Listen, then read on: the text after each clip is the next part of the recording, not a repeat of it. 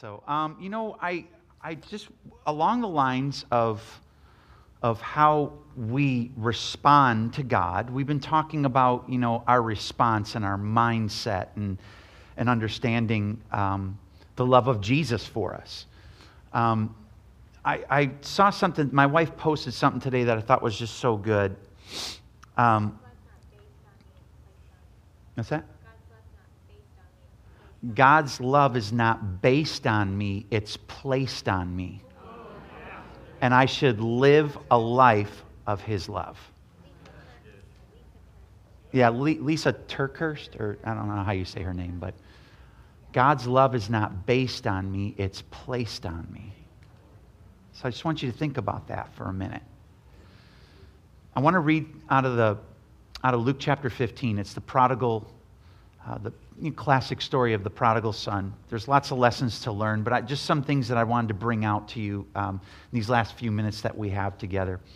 Uh, then Jesus said, Once there was a father with two sons.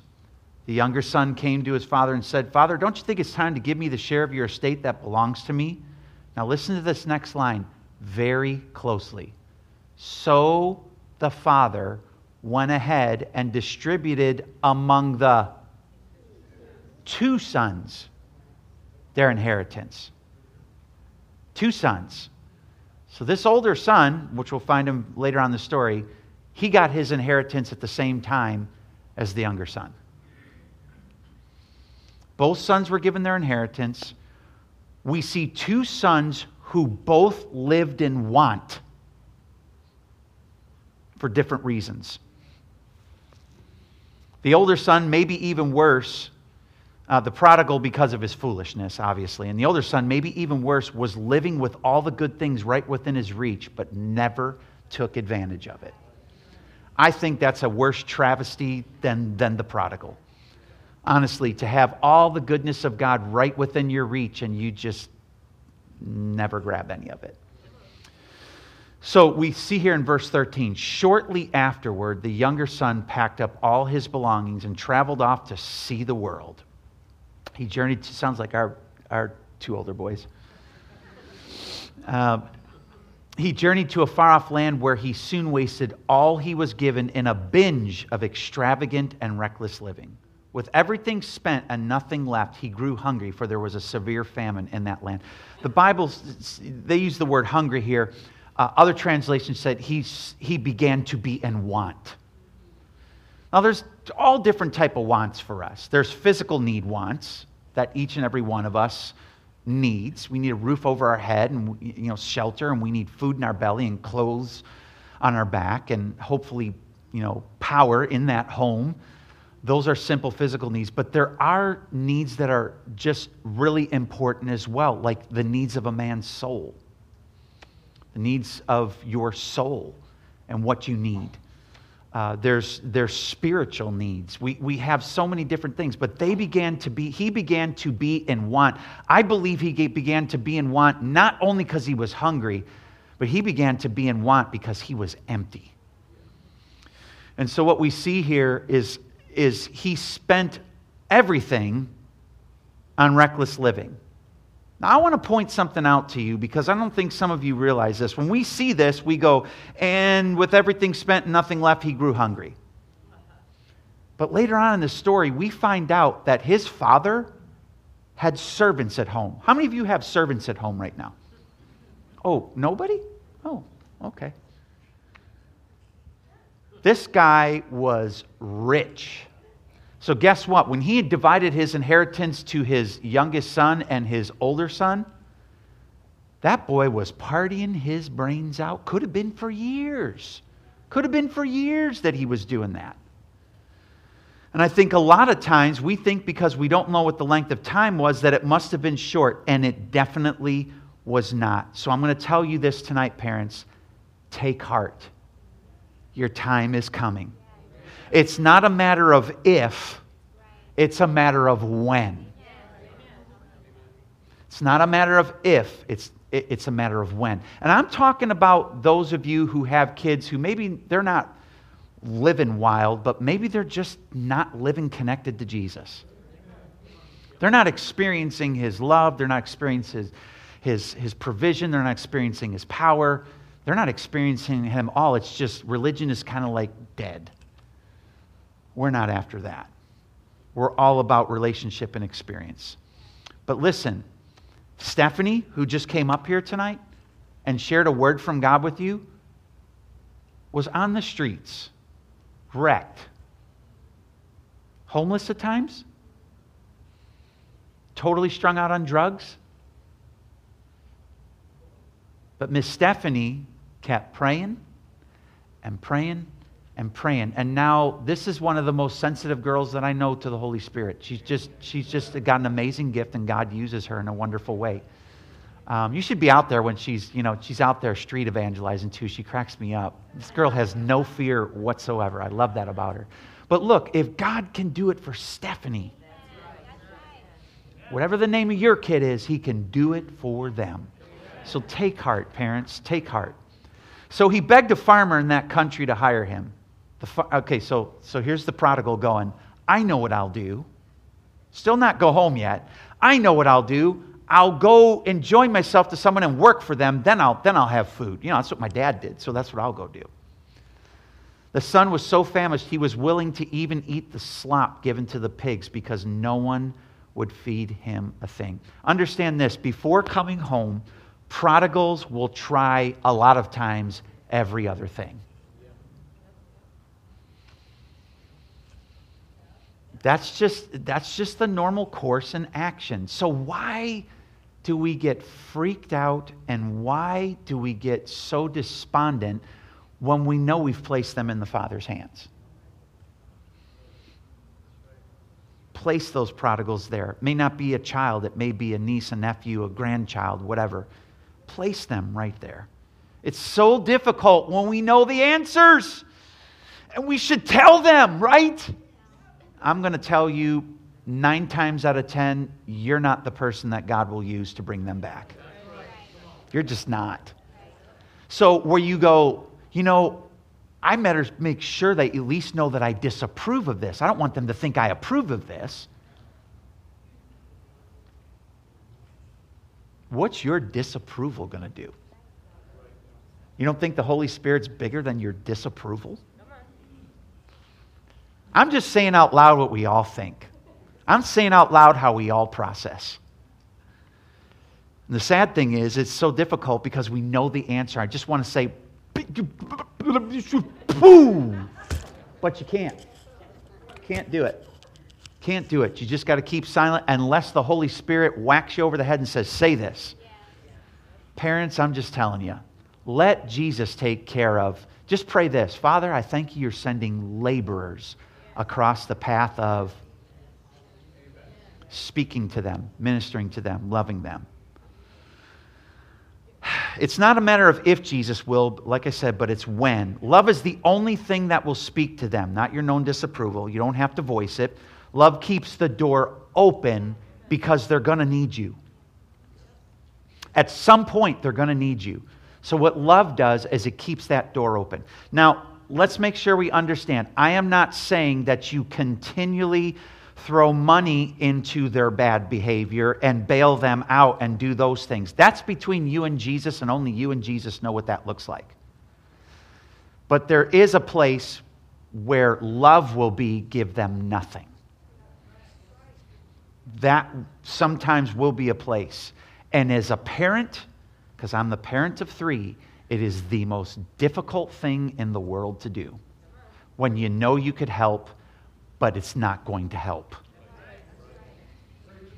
So, what we need to do is we just really need to trust that God will lead us and guide us. Now, verse 17 says this Humiliated, the son finally realized what he was doing, and he thought, There are many workers at my father's house who have all the food they want and plenty to spare. They lack nothing. Why am I dying of hunger, feeding these pigs and eating their slop? Do you think that he came up with this all by himself? Who do you think said this in his head that it started to make sense? The Father. Because here's the bottom line, everybody, and you could say it with me if you know it. He knows, He cares, He's working. He knows, he cares, he's working. Constantly. And so when the devil, like when the devil is beating Richard's head in with, you know what, you're not going to make it, you're going to blah, blah, blah. He knows, he cares, and he's working. Now, I, I don't personally know how Richard made it having two valves needing to be replaced, another valve that's leaking and a hole in his heart. How, how he even made it is a miracle of God anyway. But his bottom line was he knows, he cares, he's working. And your bottom line is say it with me he knows, he cares, he's working.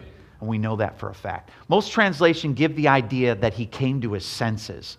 Fortunately, a lot of prodigals come to the point of desperation or worse, humiliation before making that turn to come home. Notice the process of thinking that Jesus is involved in. A worker in my Father's house, and they don't lack anything. If Jesus understands the process of a person's life and yet allows for them to come to good conclusion, even in the midst of bad fruit from wrong choices, shouldn't we? That was a great place for an amen. Here's my question to you What are you offering the prodigal when they come home? More dead religion? Rules and regulation instead of relationship? This is the worst. Someone else's manna that we don't personally own? Let me explain. You know, so and so said, you know, and that person said, and this person said, what about what Jesus is saying to you? I think it's great that Lysa TerKeurst is a gift of God, but I can't look to Lysa TerKeurst for, for what the Holy Spirit wants to do in my life. I thank God for gifts and callings like that, but the bottom line is, is what is Jesus saying to you? Okay. Waiting on your prodigal to come home so everything will be all right isn't proper preparation while they're gone while your prodigal is gone, you should be diving deep into relationship with Jesus. So you'll have something to give them when they turn. I tell my boys this all the time. Guys, I'm so sorry that I didn't raise you with the Jesus that I've come to know in the last five years. And they look at me kind of cockeyed. I said, I raised you with the rules and regulation, Jesus. I raised you with when you blow it, you know, you get beat up. I raised you in a way that you got condemned and shamed because if you didn't do right. That's not my Jesus. And so the best I can do now is just show kindness and love the best that I know how and encourage them that this Jesus that I've talked to him about, he's different. So I have something different to offer them now. Make experiencing him a daily priority. Every day, guys, every day. Prodigal said, I want to go back home to my father's house, and I'll say to him, Father, I was wrong. I've sinned against you. I'll never be worthy to be called your son. Please, Father, just treat me like one of your employees. This is where most people live right now after they sin. Well, that's it. You know, I mean, I'm going to have to sit here for a while and kind of, you know, um, I'm not worthy because I'm so disappointed in myself and I translate that as God's disappointed in me, and I'm not on the good list anymore. He's not Santa Claus. there is no good list. We're all on the good list. Pastor John, how can you say that? Because I am the righteousness of God in Christ Jesus, because he who knew no sin became sin for me, that I might become the righteousness of God in Christ. Because of that, because of that and that alone. I'm on the good list. So guess what? When I blow it and I go to Jesus and I, and I don't hang my head in shame and I go to Jesus and say, you know what? I blew it. You already know that. But I thank you that you've already forgiven me. That's already been forgiven. So I thank you for that, Lord. And I thank you that the Bible says you'll lead me in the way of righteousness. So I'm thanking you for that right now, Jesus. That's the way I come to him. And then I, and I say out of my mouth, and I'm still on the good list because you are on the good list. Penance doesn't have to be paid for a while. The anguish of doing wrong is simply your spirit telling you, oops, you missed the mark. It doesn't have to be followed with, you're horrible, you're awful. How can you call yourself a Christian, you moron, you idiot, you dummy? Am I saying what kind of like the dialogue going in your head is sometimes? When you do something really stupid and you go, ah, I'm such an idiot. Anybody? Nobody's ever done that before, huh? Yeah. And we beat ourselves up. Just beat ourselves up over. And we call this being a good Christian. Because, of course, you know that unless I'm able to beat myself up well, I can't be a good Christian. Good Christians are ones who can beat themselves up. Listen, Jesus isn't put off by sin or you missing it. He's like this It's okay. Come here. It's okay. Now, am I encouraging you to sin? I feel like I've got to say this every single time.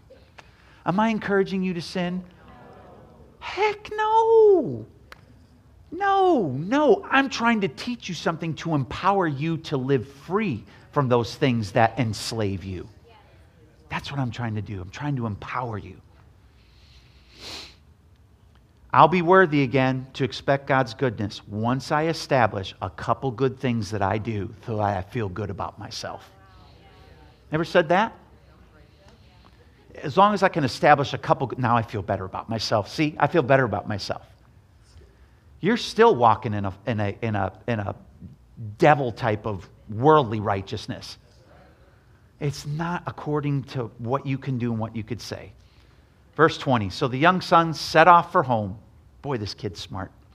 From a long, I love this, and we, we've talked about this before. From a long distance away, his father saw him coming, dressed as a beggar, and great compassion swelled up in his heart for his son who was returning home.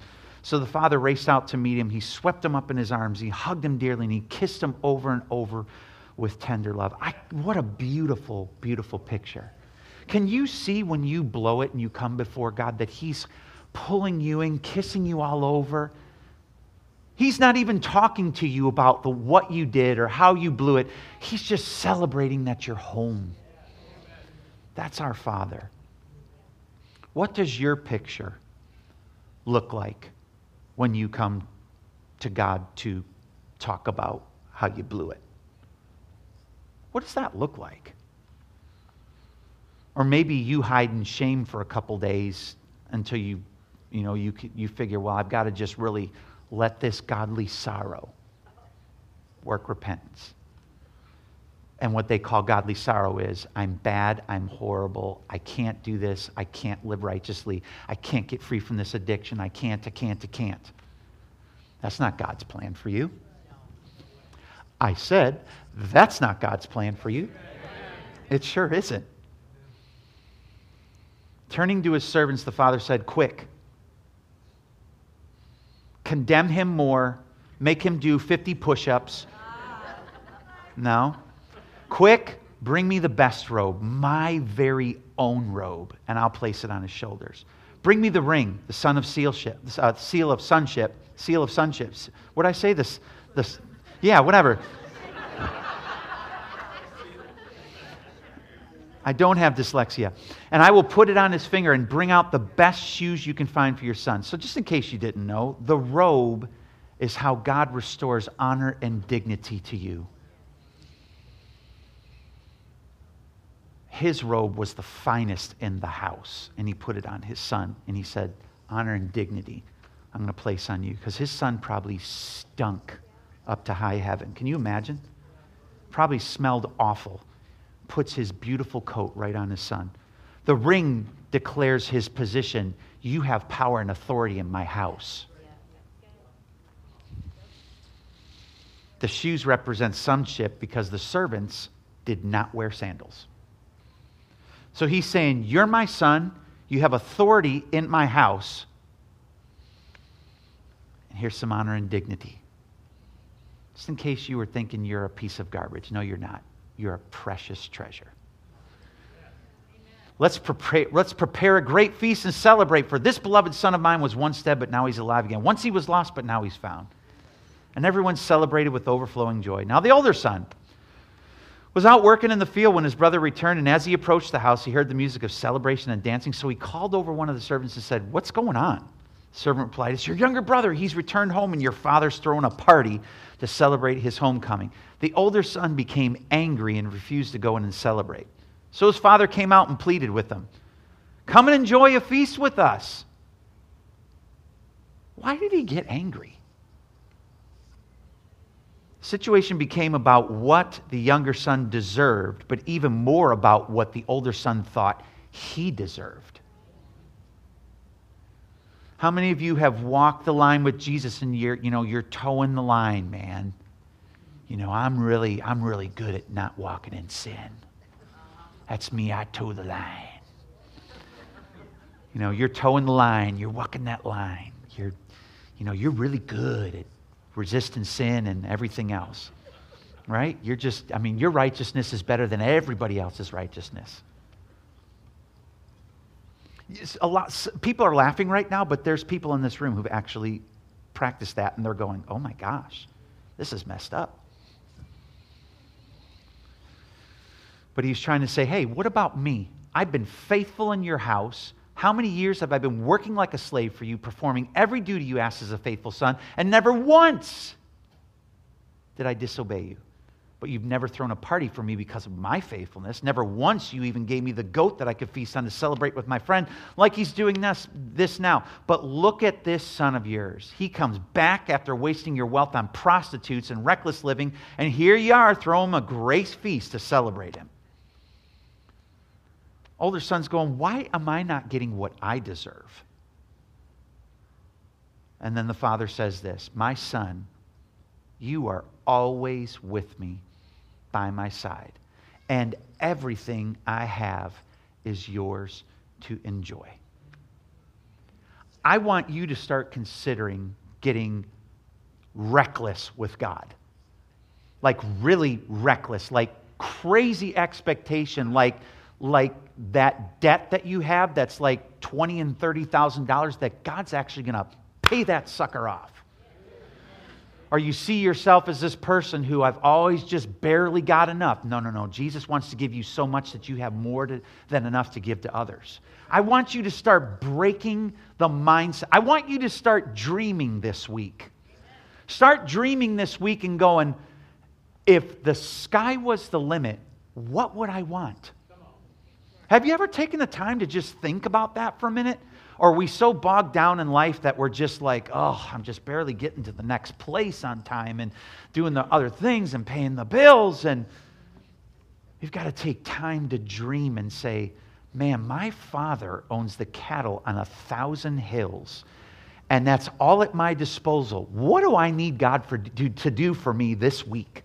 Why, can you do that this week? Can you dare yourself to just dream about what God would have for you? and then just say, you know what? Jesus, because of what you've done for me, and because I simply believe in what you've done for me, I receive that in Jesus' name. And I thank you, Father, right now the angels of heaven are working overtime to get whatever it is over to me. So I'm going to really encourage you this week. If you've walked in that discouragement, if you've walked in that, you know, um, just things are never going to turn out for me. Take a moment, kick back, and start to rehearse. My wife does something I think is really cool. She does a thankful log. And she starts to just list things she's thankful for. And What are you up to? Four years. She just starts to think of what she's thankful for and start. Everything that happened the day before. Has anybody even taken the time to do that? Who's got the time to take the time to think about that, right? We just don't take the time. But the Lord is good and his mercy endures forever. So take the time this week to dream and just let God fill your heart. Say, God, I don't even know what to dream. Just fill my heart with something. Can you have every head bowed, every eye closed? Father, thank you tonight that you're just so good to us that you're kind and you want us to experience your goodness and your mercy and your and your and your help. So I'm just asking you tonight that if there's somebody here that doesn't know you in a personal way, they're not experiencing you in a personal way. I pray that you would do that for them tonight. God, if there's anybody here tonight who doesn't know Jesus Christ as their personal Lord and Savior but wants to, I thank you. Just give them the courage to pray this prayer I'm going to pray in a moment. Or you've not really been walking with you, you've given your heart to Jesus, but and you just haven't really been walking with Him, and you want to. Pray this prayer with me, and everybody's going to pray it with you. Say, Heavenly Father, I come to you now by the blood of Jesus. I thank you. All my sin has been forgiven, past, present, and future. I receive of everything good that you have to offer me. Show me your love. Help me to understand your kindness. In Jesus' name, amen. Amen. If you prayed that for the first time tonight, I want you to come up because we're going to have some folks up here at the end that you, will pray with you. Um, I just want you to come up and just let them know, hey, I prayed that for the first time tonight. Let them encourage you a little bit. All right? And then there'll be people up here tonight that if you need prayer for anything, they'll be ready and available to pray for you. All right. Well, Father, we thank you tonight for all the good things that you're doing, all the good things that you're going to do. And Lord, we just thank you this week that you would fill our heart with a dream to dream big about what you want to do for us and how you want to help us. And we trust you and give you all the praise in Jesus' name. And everybody said, Amen. Amen. God bless you. We'll see you next week. Have a good week.